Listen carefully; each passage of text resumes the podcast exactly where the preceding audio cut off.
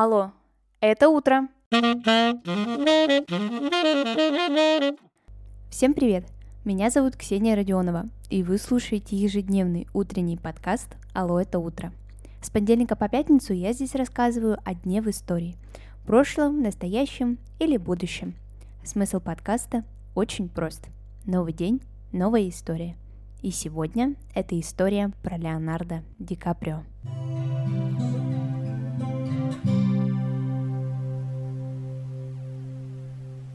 11 ноября свой 48-й день рождения отмечает американский актер Леонардо Ди Каприо.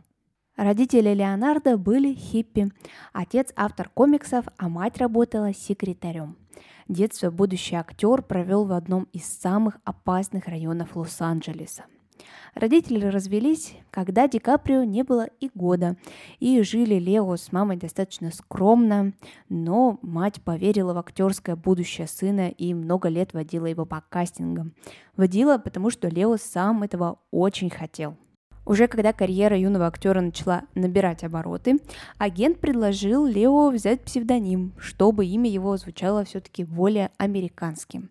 Ленни Уильямс. Но Ди Каприо сразу же отказался, как мы знаем, и совершенно не прогадал.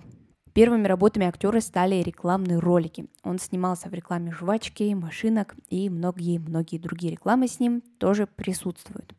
А также важной частью жизни Лео стали телесериалы. И он даже успел засветиться в Санта-Барбаре.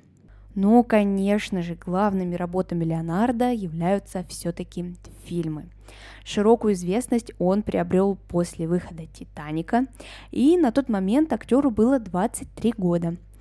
Кстати, оказывается, на роль Джека даже претендовал Мэтью МакКонахи. А сам Ди Каприо несколько месяцев думал, соглашаться ли ему на эту работу в «Титанике». Слишком уж роль Джека казалась ему слащавой, и он не хотел запомниться зрителям в таком амплуа. По воспоминаниям матери, она решила выбрать сыну такое необычное имя, потому что Лео впервые пошевелился в ее животе во время просмотра картин Леонардо да Винчи. Вот так вот искусство перетекает сквозь века. Любимым фильмом Ди Каприо считается «Крестный отец», а любимой книгой «Старик и море». У Леонардо Ди Каприо нет высшего образования. Он, конечно же, пытался его получить, но актерская карьера складывалась настолько удачно, что с образованием как-то не сложилось.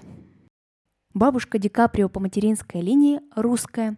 Вместе с родителями во время Октябрьской революции 1917 в двухлетнем возрасте она была вывезена в Германию. Там она прожила до 40 лет, вышла замуж и перебралась жить в Америку. А также у Лео есть итальянские и немецкие корни. Наверное, вы помните, что несколько лет назад в интернете был бум того, что как же такой большой и действительно значимый актер не имеет Оскара.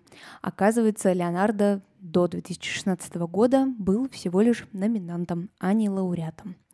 Но в 2016 все-таки, наконец-то, Оскар Леонардо взял за лучшую мужскую роль в фильме «Выживший». Но многие знатоки и ценители до сих пор отмечают, что это все-таки не та работа Ди Каприо, за которую можно было его отметить такой самой главной кинематографической премией. Кстати, знаменитых актеров без Оскара все еще много. Например, Джонни Депп, Том Круз и Роберт Дауни-младший. Леонардо ни разу не был женат, и возраст его девушек до сих пор не превышает 25 лет. А в следующий раз Ди Каприо мы с вами сможем увидеть в триллере «Убийство цветочной луны», в котором он снялся вместе с Робертом Де Ниро, а режиссером фильма стал Мартин Скорцезе. Выход фильма запланирован на 2023 год. На сегодня это все. Спасибо, что вы прослушали выпуск до конца. Обязательно оцените его и расскажите друзьям. Так больше людей узнают о подкасте «Алло, это утро». Услышимся совсем скоро.